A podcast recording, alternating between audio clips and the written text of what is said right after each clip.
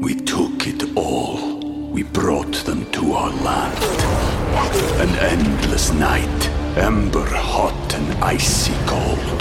The rage of the earth. We made this curse. Carved it in the blood on our backs. We did not see. We could not, but she did. And in the end, What will I become? Senua's Saga. Hellblade 2. Play it now with Game Pass.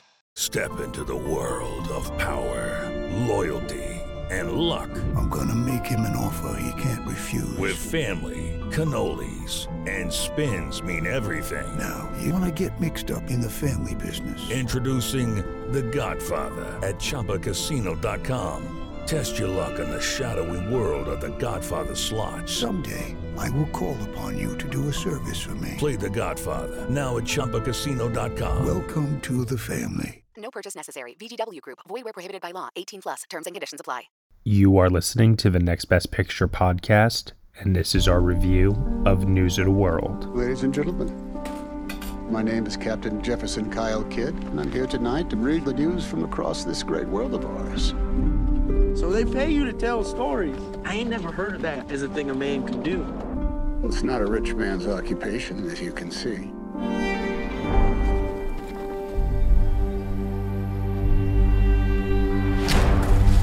Halt! Stop! Stop! I'm not gonna hurt you! Do you understand English? Dog, jeg kan godt og... Friend.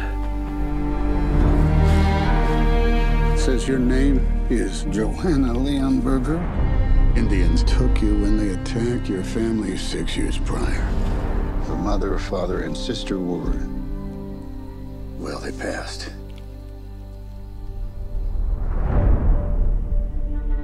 She's got family down in Castroville. Captain, why are you doing this? She needs to laugh and dream. She needs new memories. Road's closed. Is that the law? It is now.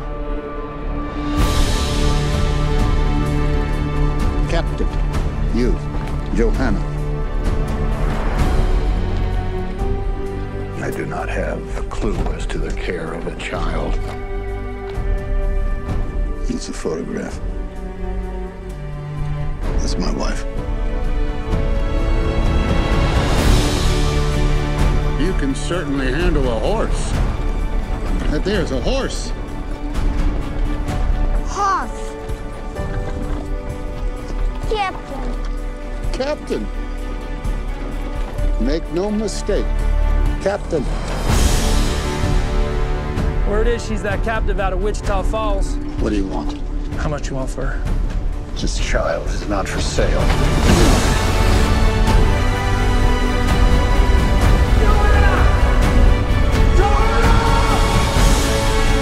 So she thinks she's an Indian now. She's something in between. Ladies and gentlemen, these are stories of men and women very much like you, waiting for better days to come. Ah, you can't have her! And I'm taking her home! All right, everybody, you were just listening to the trailer for News of the World, and the story is as follows. Five years after the end of the Civil War, Captain Jefferson Kyle Kidd crosses paths with a 10 year old girl taken by the Kiowa people. Forced to return her to her aunt and uncle, Kidd agrees to escort the child across the harsh and unforgiving plains of Texas. However, the long journey soon turns into a fight for survival as the traveling companions encounter danger at every turn, both human and natural. The film is starring Tom Hanks and Helena Zengel. It is written and directed by Paul Greengrass, co written by Luke Davies. Here to join me for this podcast review, I have Ryan C. Showers. Hello, everybody. Josh Parham. Hello, hello. All right, everyone. So, news of the world. Tom Hanks reuniting with Paul Greengrass. The last time that happened, we got a Best Picture nominee. No Oscar nomination for Tom Hanks, which, by all accounts, should have happened because his performance in Captain Fantastic is. Whoa, wait, I'm sorry. Captain Yep. Phillips. Whoa. His performance in movie, Captain yeah. Phillips is pretty incredible. Almost as incredible as that flub just now. Uh, but seriously, I was really, really excited for this movie when I found out that these two were reteaming for a Western. And it was also being co written by Luke Davies, who is really, really hot at the moment because his directorial debut, Lion, another Best Picture nominee, and um, made him, I guess, now a new name to watch out for around these parts. You know, this seemed like there were a lot of elements coming together. So now that we've seen the film, it is currently playing in theaters, going to be on PVOD in a few days' time.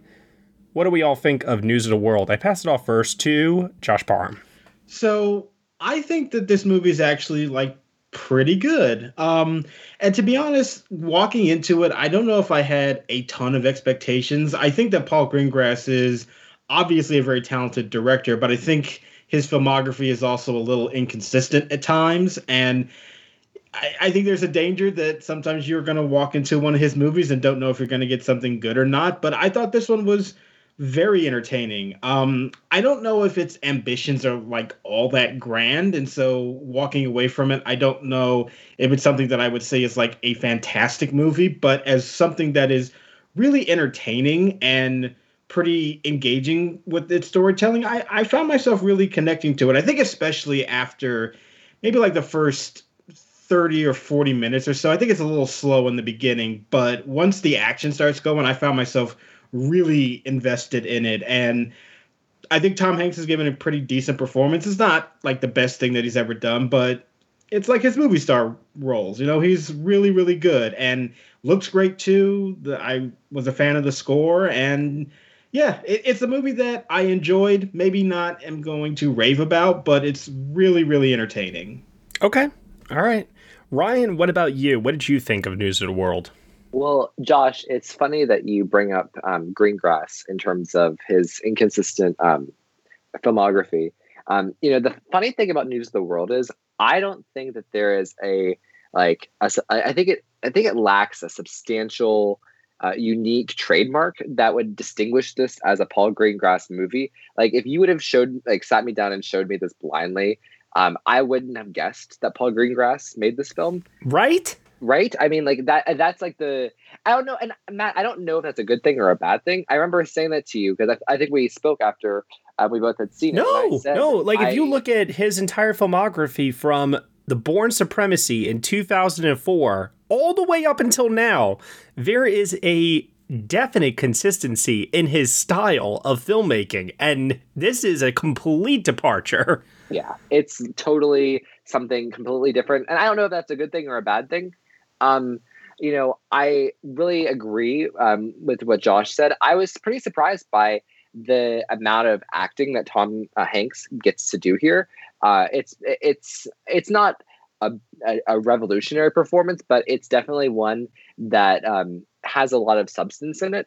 Um, you know, overall, I found this to be a pretty solid feature. Um, the has a lot of handsome aesthetics, um, and the technical elements are very qualified and very worthy. Um, the narrative to me felt very familiar, and you know, in some ways, I guess that's why this film will be successful because I do think it will be successful with audiences and um, it, with critics overall.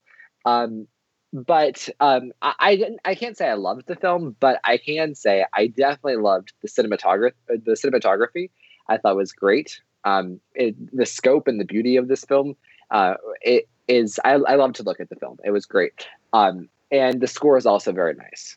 So those are my initial thoughts. Yeah, I, I think for me, I was disappointed that it didn't have that trademark Paul Greenglass. Uh, wow, I'm flubbing lots of names tonight.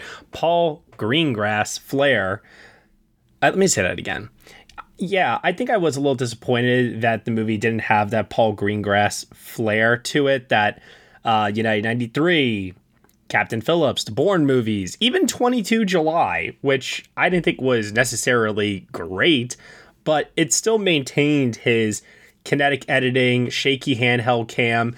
And I was really, really interested in seeing what that would translate to in a Western setting.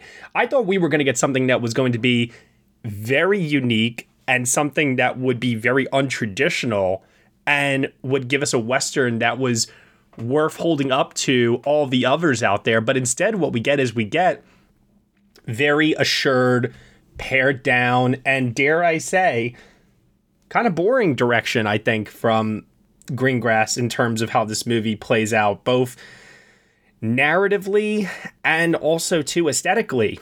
Uh, I, I I definitely agree that I think that the cinematography by Dariusz Wolski is very visually pleasing at times. This movie looks great. It also sounds great. I love, love the score by James Newton Howard in this. Really, really like that a lot. And there are a couple of set pieces where the sound work definitely gets to, uh, you know, shine.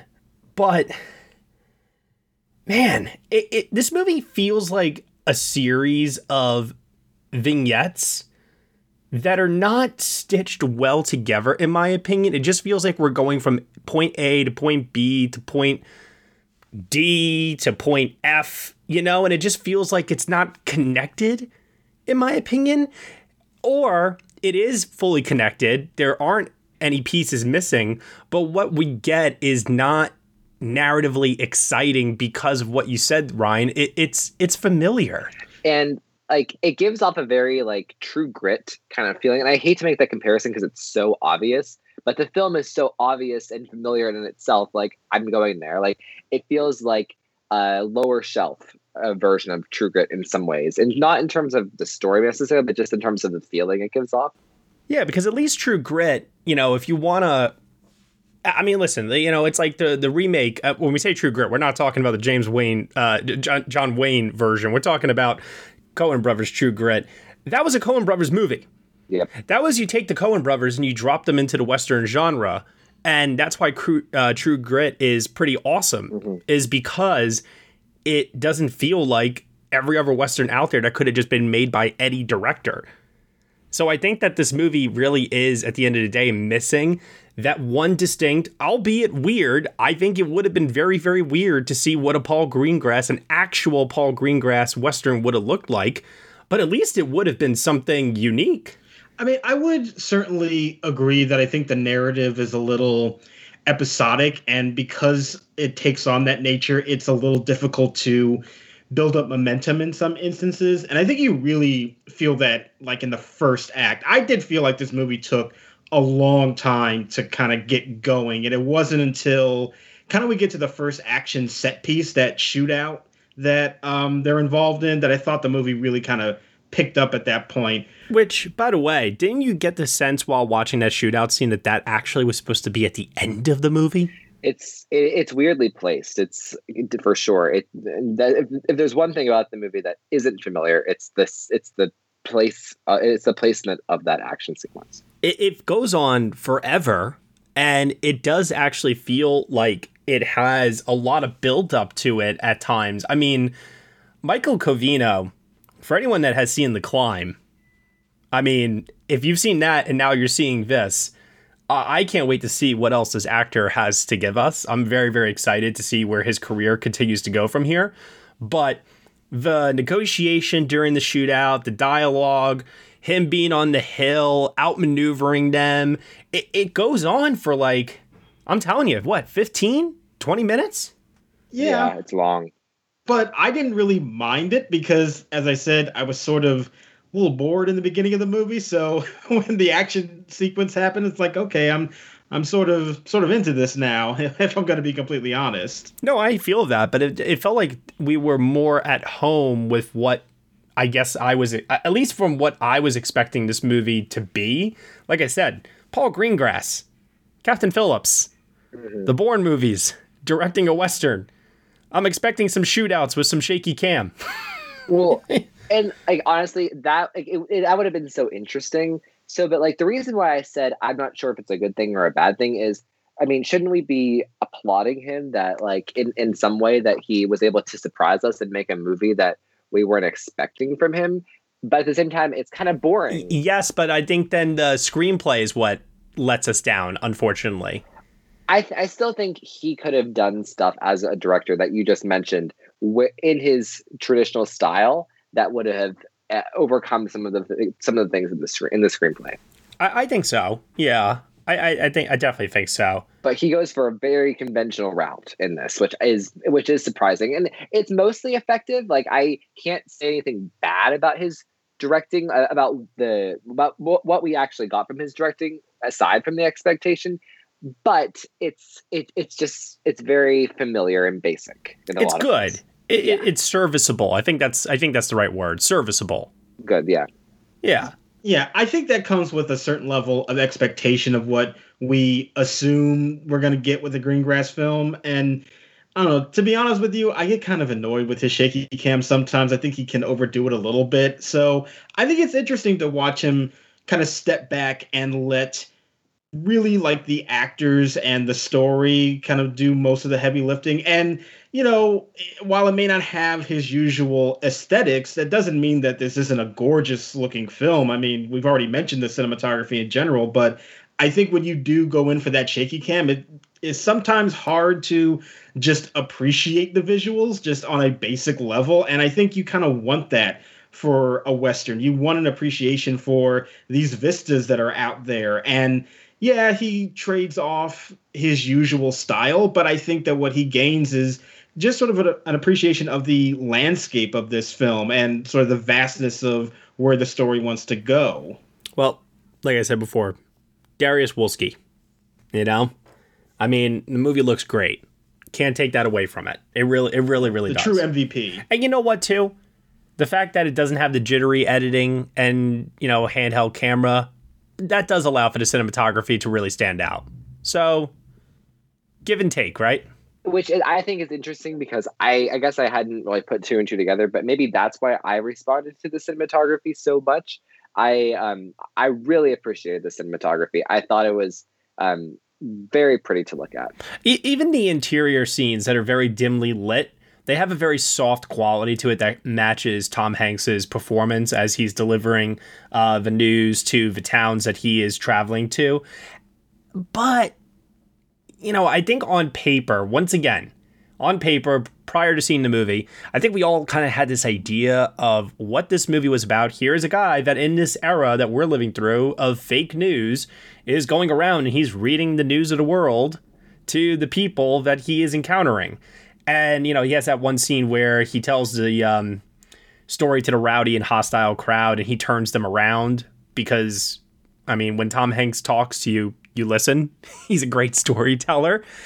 And I really thought that there was um, some subtextual potential here for tying in what this movie was about to our world today. And even that failed to land uh, with the kind of dramatic heft that I was hoping for. Well, I think the issue that this movie faces is that it kind of is existing in this weird area where it has very traditional trappings that you normally get in westerns, which for the most part, that genre is filled with a lot of like basic storytelling of like this is the good guy, this is the bad guy, which is usually why I don't really care for westerns a lot. But then you have some that are just like it's all a gray area. It's completely, you know, your good guys and bad guys are mixed up and we don't know where the moral compass of anybody is is at. And I feel like News of the World sort of operates in this weird middle ground where it feels very traditional in its storytelling, but wants to introduce some of these more nuanced elements, but I don't think it really meshes them that well together. So in the moment, I'm actually like sort of having a good time with it, but I feel like the end result is a film that's sort of like not necessarily muddled in its messages, but feels very thematically shallow to me, even though its aspirations seem to want to be something grander than what you would normally get in the genre. I think that's interesting, Josh, because I agree with you actually. Like the um I do think that like by the time the arc of the film comes around and like the final message or the final impressions left, I was like, oh wow, that that was nice. But I, uh, reflecting back on it, I don't think that the themes were consistently um, expressed in the writing. I, I agree with you. Like it's there. I see that it's there, but they don't hammer it home hard enough. Like I kind of also give that over to the chemistry between Tom Hanks and Helena Zengel, where I didn't ever feel like they were ever clicking. And I know some people who maybe because it is Tom Hanks and everybody is just kind of, you know, programmed to love him no matter what. But I, I I see people saying, "Oh my God, the relationship between them is so sweet," and I. I, I, I don't know if it's his fault or if it's her fault or if it's Greengrass's fault, but something about that relationship never clicked for me to the point where when we do get to the third act and everything does come full circle and it starts to get more emotional, you know, the, the set pieces are over, it's now time to highlight the acting. I appreciated what the performers were doing, but they never did a good job of really getting me fully emotionally invested in the relationship between these two characters. No, I like it does the basic amount that needs to happen for you to somewhat care about them, at least in terms of your minimal investment in their story. But I think there is an issue with the Johanna character just as she's written. There's something about like that you just don't really fully connect to her just as her own character. And a part of that is because you are seeing her from the perspective of the Tom Hanks character. So there's like this barrier a little bit, but I never really found myself truly truly invested in her backstory and her emotional journey and i think that made their connection sort of at kind of at arm's length for me. Like i got what they were going for and and you know sort of just what they were doing as a minimal effort was okay but wasn't anything too much to really mind from it. I kind of agree with you josh there too. I, I i saw what they were going for but it didn't work on me the way that it should have. Like it could have been so dramatically powerful where it's almost arresting in a way. And if we were talking, if we had that delivered to us, I feel like her performance would be like a standout this year that everybody is talking about in the way that they're not now. I think everyone really respects what she's doing, um, but no one's head over heels about her. Uh, um, and I don't. That's I'm not necessarily criticizing her performance, but just the overall impact that her character makes on the film. I think I'm going to throw it at the love uh, at the feet of the screenplay. I think that's fair because I do think that there was something they could have added that could have made that bond feel more substantial. Because if you want to write her as you know, there's a language barrier and she's emotionally closed off. There is a way to thaw that as the movie goes on and she starts to you know get a little bit more open and loose and you know they start to bond a little bit more as the movie goes on. Like we've seen that before and there is a way to do that. But here it just seemed like it was more along the lines of oh look at these experiences that these two have gone through together. And the screenplay never did a good enough job either in the dialogue or in moments of uh, of action, character action, of showing us how that relationship is developing and growing outside of.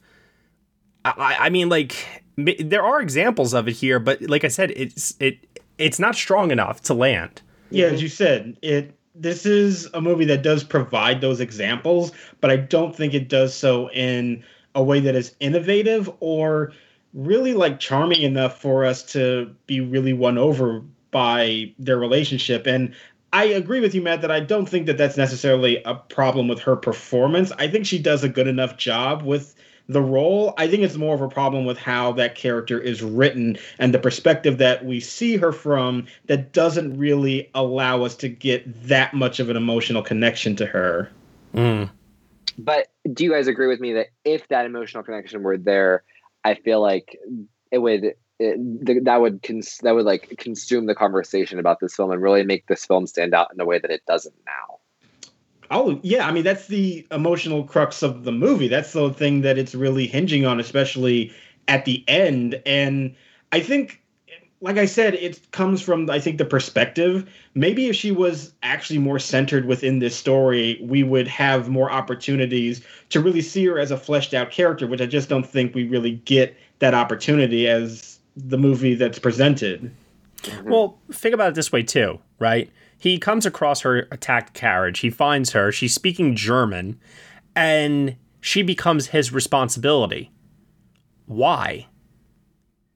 Is it because like his wife died while he was in the war and he's feeling regret and he feels he has to like do this one good thing? Because I, I think that's what the movie is trying to tell us at the end, but I am still a little unsure because I I and and I, I, like that's okay because of the fact that there are characters who question him as he's going along. Um, we actually uh, get to see um, uh, his name will come to me, Ray McKinnon, uh, who we saw in another uh, dad movie last year, uh, Ford v Ferrari, and you know he he's asking him like you know well, why are you doing this and once again like there's dialogue there they wrote it. Yeah. The examples are there.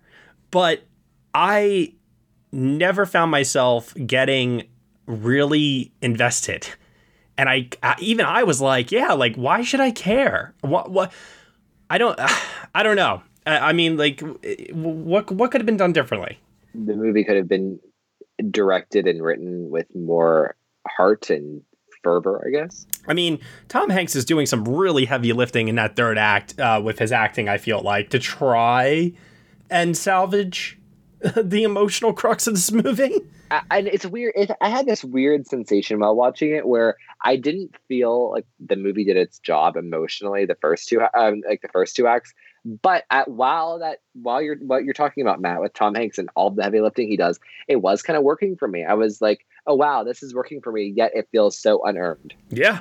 That's the power of Tom Hanks. Like I, I think you were asking that question, Matt, like why does the character do it, this deed and go on this journey? I think the answer is because he's Tom Hanks.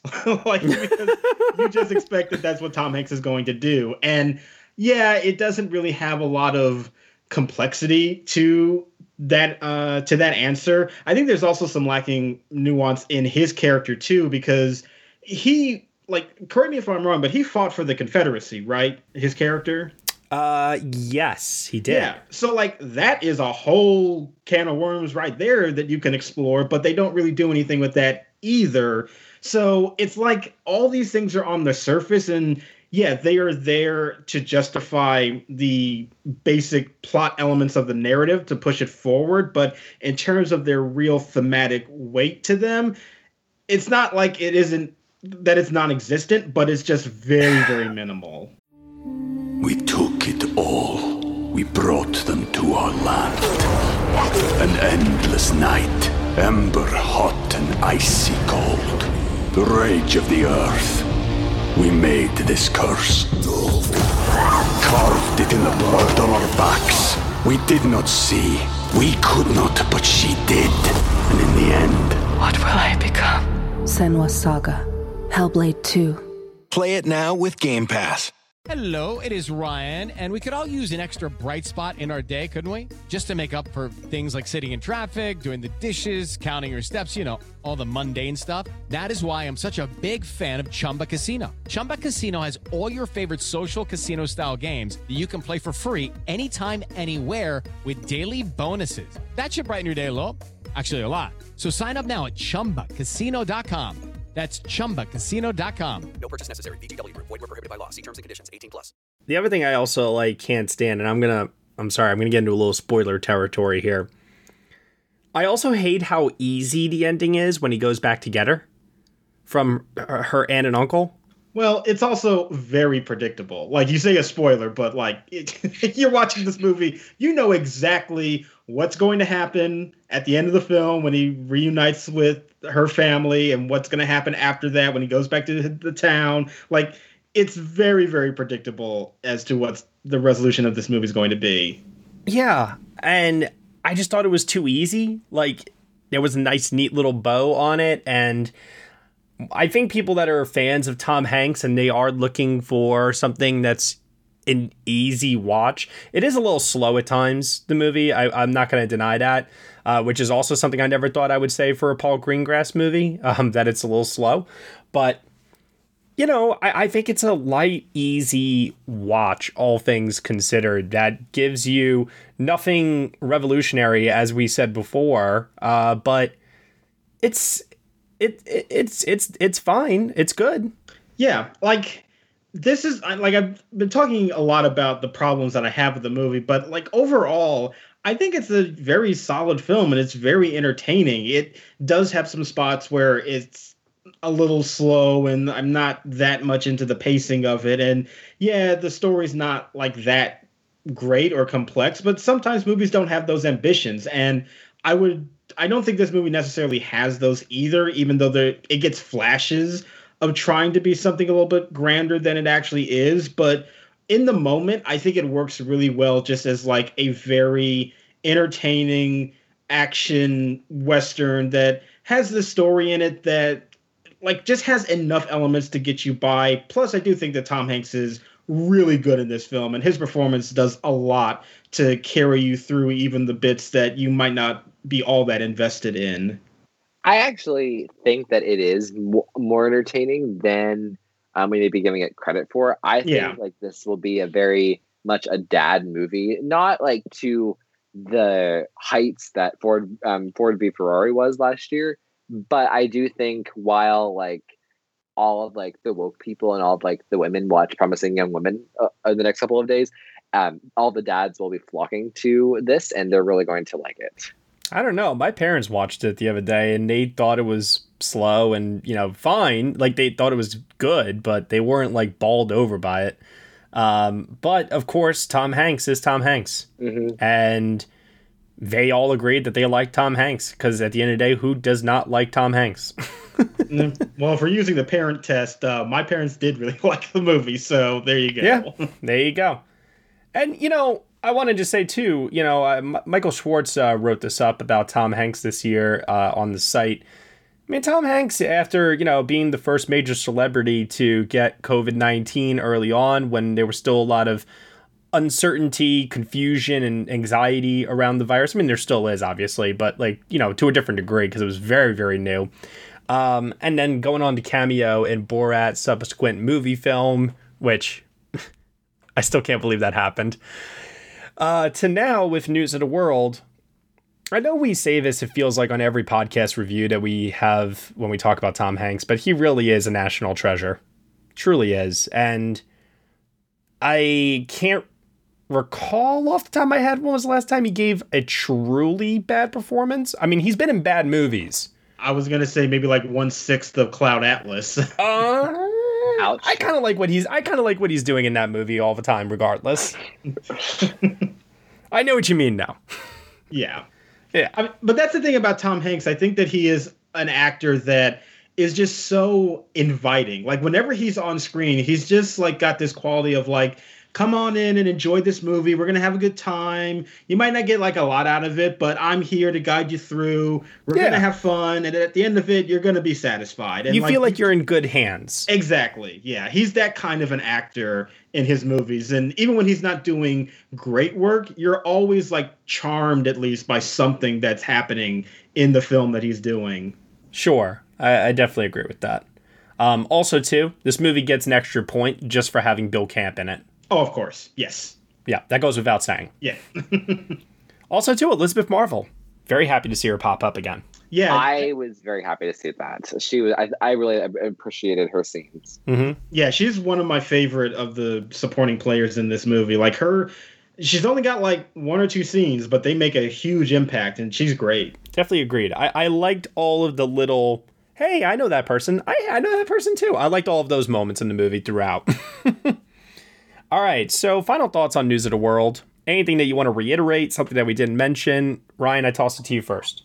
You know, I think I'm good. I think this is a very straightforward film, and I have a very straightforward reaction. I really like the cinematography and the score. Um, I think the sound is okay. Um, I'm more interested in talking about its Oscar prospects, so I'll wait till Yeah. we go over to that segment. Josh? Um, I think the only other thing that I just want to mention is like I really did like that scene where he comes to the town and there's that hostile crowd and the guy that wants him to basically read fake news like it's a little on the nose for what we're dealing with today i grant you but it was still a very like well shot well constructed sequence in the film and probably my favorite scene in the film to be honest. And like I said, it's a bit on the nose in terms of its modern day parallels, but just as a scene itself, I thought it was very well done. Yeah, like I was saying before, this movie is a collection of good scenes that don't ever fully come together for me. Like I like the sandstorm sequence. I like the shootout with Michael Covino. I like the hostile crowd with the with the ridiculous racism that is just like so so ham-fisted in there that it's like you know I, I can't believe that this was co-written by an Oscar nominated screenwriter um, but you know then again Akiva Goldsman has an Oscar for writing so you know what do what do I know um, but at the same time like I really do think that this movie for all the complaining that I've done about it in terms of expectation I do think that it is a good movie. I don't think it's a bad movie, and I don't think it's a great movie. I think this is just one of those cases where, being that it is the middle of Oscar season, the fact that it's one of the only studio, major studio films that we're getting, you know, this season. Tom Hanks is an Oscar magnet, you know, maybe not for himself, but at least for his projects that he's attached to a lot of times. You know, you got to pay attention. And Paul Greengrass, I mean, you know, Captain Phillips, as we mentioned before, United 93. And I mean, hell, Bourne Ultimatum won three Oscars for crying out loud. so I was expecting a lot more than what I got. And as a result, I am slightly disappointed in it. I'm glad that a lot of people have enjoyed the movie so far, and I'm sure, like Ryan said, more people will. But for me, uh, it was slightly below my expectations. I'm going with a six out of 10 on this one. Josh, what about you? Uh, I'm gonna go with a seven out of ten. Like I, I did find myself enjoying it enough, and it kind of barely crossed the finish line for me. But it's a movie that I would like easily recommend to people. It's not gonna be life changing or anything. It's not gonna be that like the best movie that you see in a given year, but it's entertaining for what it is, and I think you will have a good time with it, even though you might stop thinking about it five minutes after you've seen it. Ryan? I'm also six with you, Matt. Okay. Well, Brian, we're going to talk about its Oscar prospects now. So, Oscar prospects for News of the World. Very interesting conversation to have, I think, right now, because there is a certain segment of the Academy that could wholly embrace this movie in a number of different ways. I do think there are some certainties. Hear me out. I really do think that cinematography and score are pretty much there. Mm-hmm. Um, I would say those are its best shots. Um, I don't know. It's just to say that somebody who has never been nominated before as a lock in anything is always going to be shaky, especially for like a bubble contender in other cases. So Dariusz Wolski though is due for his first nomination. I mean, he is, but I would feel safer about saying like, oh, he's a lock if maybe this movie was a little bit higher in the ranks of like best picture buzz. Is all I'm saying. Well, I mean, that's not off the table. I mean, yeah, that's true too. We that's a very big question mark. I don't really know how this is going to play generally as the weeks go by. I do think that Helena Zengel's off the table for supporting actress at this point. Yeah, I don't really see that happening. She's not really getting the notices of like what a wonderful discovery. Let's really get her nominated in a bunch of places. So I actually wrote a piece about um, this exact topic about its Oscar chances, and I, uh, Matt, I agree with you. I think cinematography and score are uh, are are pretty are looking pretty good. I also think sound is it's also in a good position for sound just because of the type of movie that it is. Yeah, I think that sandstorm sequence helps a lot. But also, you know, the sound branch they typically go for these like best picture esque type of movies. Like even if News of the World doesn't get a Best Picture nom- nomination, which I actually do think it will, um, I think this is the type of film that the sound branch is attracted to. Um, like you know, last year we didn't like there was kind of there were two cohorts. There were like the Little Women, Parasite people, and then there were like the Irishman, Joker, type, uh, Hollywood, 1917 people. And I feel like that second group could very much dig into News of the World. Um, and the fact that because, like you alluded to earlier, Matt, this the um, the big budget studio um, movie, you know, movie star vehicle that that's severely lacking this year, just because of the the nature of the beast of um, the pandemic. So I think that helps its case in a lot of these categories, which we wouldn't normally consider. Um, I do think that it it's it's on the bubble for Best Picture. Um, depending on how everything else plays out, if it, if it's a hit with the guilds, I think that we can count it in for Best Picture. And weirdly, I do have it in Best Adapted Screenplay, and I don't really like that I have it in there because it's not deserving. But also, it just I have it in there as kind of like a filler because it just it, it's the type of movie that would just fall into a nomination like this, don't you guys think? Even though it doesn't really deserve it. I I do think that there are two movies right now that are fighting for that position, and one is Hillbilly Elegy, and the other one is this one. But but if nothing gets snubbed in that category, I do think that First Cow and I'm thinking of ending things are ahead of mm. both of them. That's interesting. If nothing if nothing gets snubbed, that's the big that's the big thing. if the other four are are as locked and loaded as we think they are, Yeah. then I think First Cow and where I'm thinking of ending things gets in there as one of those cool, riderly passionate picks. I would really, I, I, I, I just don't have enough faith in the Academy yet. I think, honestly, I'm thinking of ending things makes more sense to me than First Cow. First Cow to me does not strike me as something the Academy is going to touch with um, a nine foot pole. But I don't know of of the movies that you just listed, Matt. Though I do think, would you agree that News of the World seems the most logical in, in the sense that it does it has the fewest strikes against it in terms of just being a safe filler type of vanilla nomination. Oh, I completely agree with that. I also think too that because it is, as I mentioned before, one of the only major studio films with a big leading man attached to it, I do think that there are going to be some old school members of the Academy who are going to vote for this movie for Best Picture um, just because it is something that they can hopefully cling on to because this whole idea of the death of the movie star, the death of the theatrical experience, what is a movie nowadays, what is a TV movie, et cetera, et cetera. Like all this stuff about invalidating the old way of how we look at movies.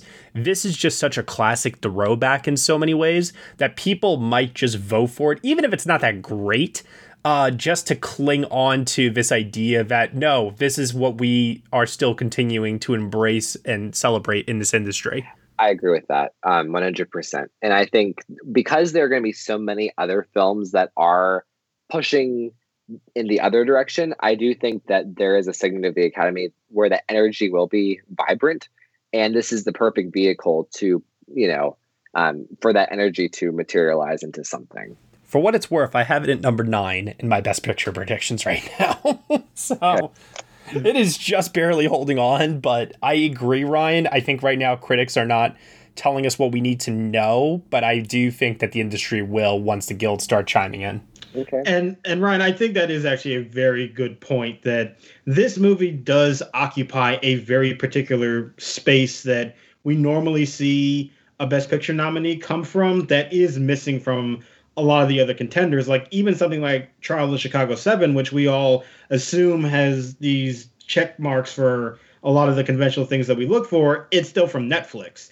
And everything else is either like, you know, it's very small and in and indie or it doesn't really have the prestige attached to it. So yeah, like I don't know if I'm gonna really bet on it happening right now, but I do think that if you're looking for that kind of traditional crowd pleaser that is not from a major streaming um, studio, then News of the World is like really all that there is. So, really diving into this now, one by one here. Best sound. Are you guys predicting it? Yeah. Uh, I am not, but I can see it getting in. I do have it in there. I could easily see it getting in. What about production design? So no, I don't have it predicted, but it's in the ten. We'll see what happens. Honestly, we you know this is kind of like um, something I'm struggling with with a lot of films. There are just some films that you don't really know how hard they're going to hit with the Academy or how like because we're still so far away from um, the real from the guilds and getting a real sense of what the industry is feeling. I if the film really does hit and it it does scoot into maybe like the six or seven um, best picture placement, um, Matt, I do think that there are some categories like production design where it could weasel its way in, even though it's it looks weak from this point, vantage point. Yeah, I, there's nothing in this movie from a production design or costume design standpoint that actually, in my opinion, stands out eh, because everything in there is exactly what I would expect to see in any Western. Yeah. Yeah. Although you mentioned costume design, that's not in my five, but it is sitting at number six for me right now, and that is only because of Mark Bridges. My doppelganger. Yeah. you know, Michael brought up that point after um, after some of us saw it. Um, I I think it's a good thing to keep in mind because, um, as Michael noted, the uh, you know this could be a similar nomination to his work for Joker last year in terms of like it just you know taking up a spot Mhm. because he's well liked. Yeah. Uh, we mentioned score. We mentioned cinematography. Uh, we mentioned adapted screenplay, and we mentioned picture. Anything else we're leaving off the table here? Uh, do I not do- think editing? You really think so? Well, I the only reason I mentioned it is because it is edited by William Goldenberg, who won an Oscar, so he's already in kind of that club. And I don't necessarily see it getting in, but I just know that whenever I'm going through the below the line categories and trying to find out who might be like a surprise nominee, it's usually somebody very well established. So I don't think it's happening, but it, I would say that is one thing to maybe just keep in the back of your mind.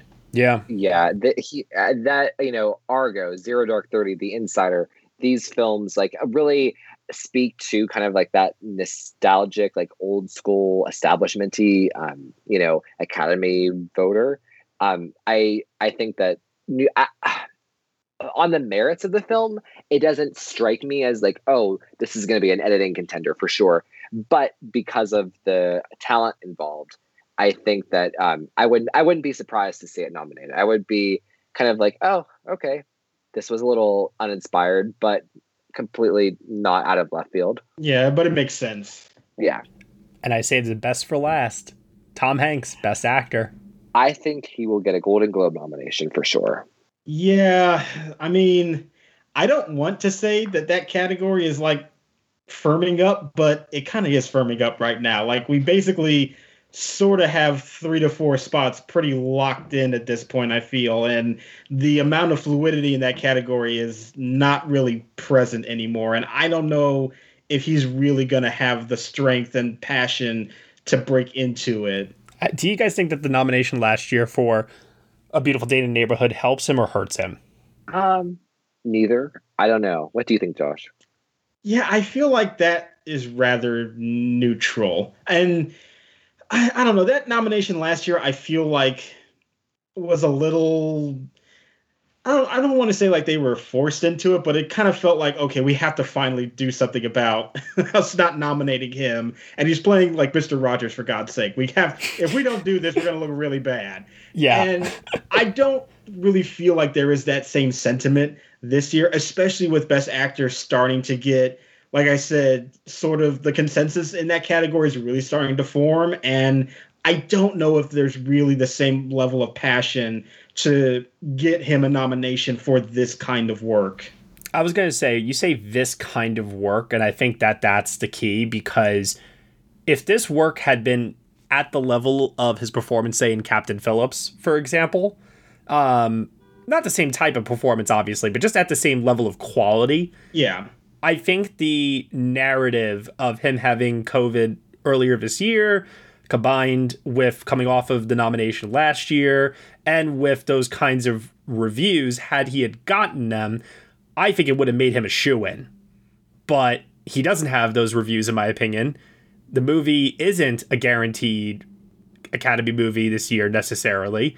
So, yeah, I, I, I have him in my 10, I think, but I don't have him in my predicted five.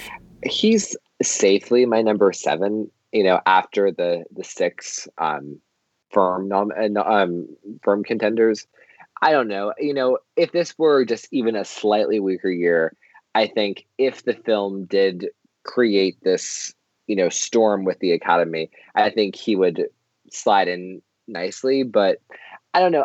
and to be fair, Tom Hanks is really good in this movie, Oh, and that's yeah. why I think that I think the Golden Globes will definitely nominate him just because of their attraction to big stars and the performance is at somewhat of a surprising quality.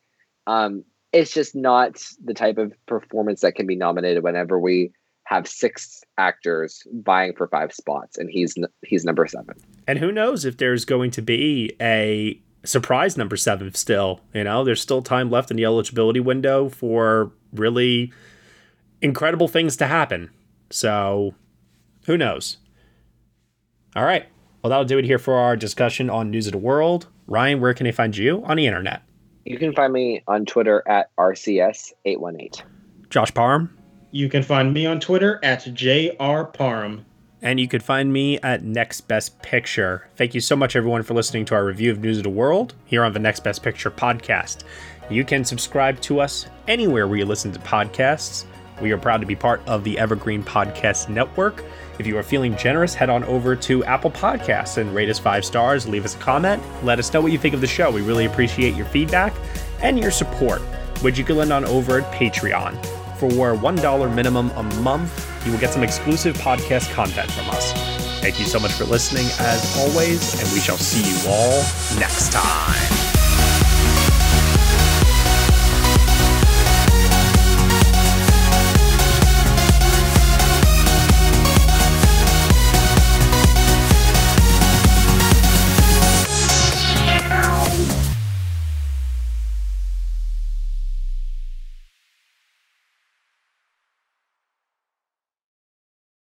Hello, it is Ryan, and I was on a flight the other day playing one of my favorite social spin slot games on chumbacasino.com. I looked over the person sitting next to me, and you know what they were doing? They were also playing Chumba Casino. Coincidence? I think not. Everybody's loving having fun with it. Chumba Casino is home to hundreds of casino style games that you can play for free anytime, anywhere even at 30,000 feet. So sign up now at ChumbaCasino.com to claim your free welcome bonus. That's ChumbaCasino.com and live the Chumba life. No purchase necessary. Group. Void were prohibited by law. See terms and conditions. 18 plus.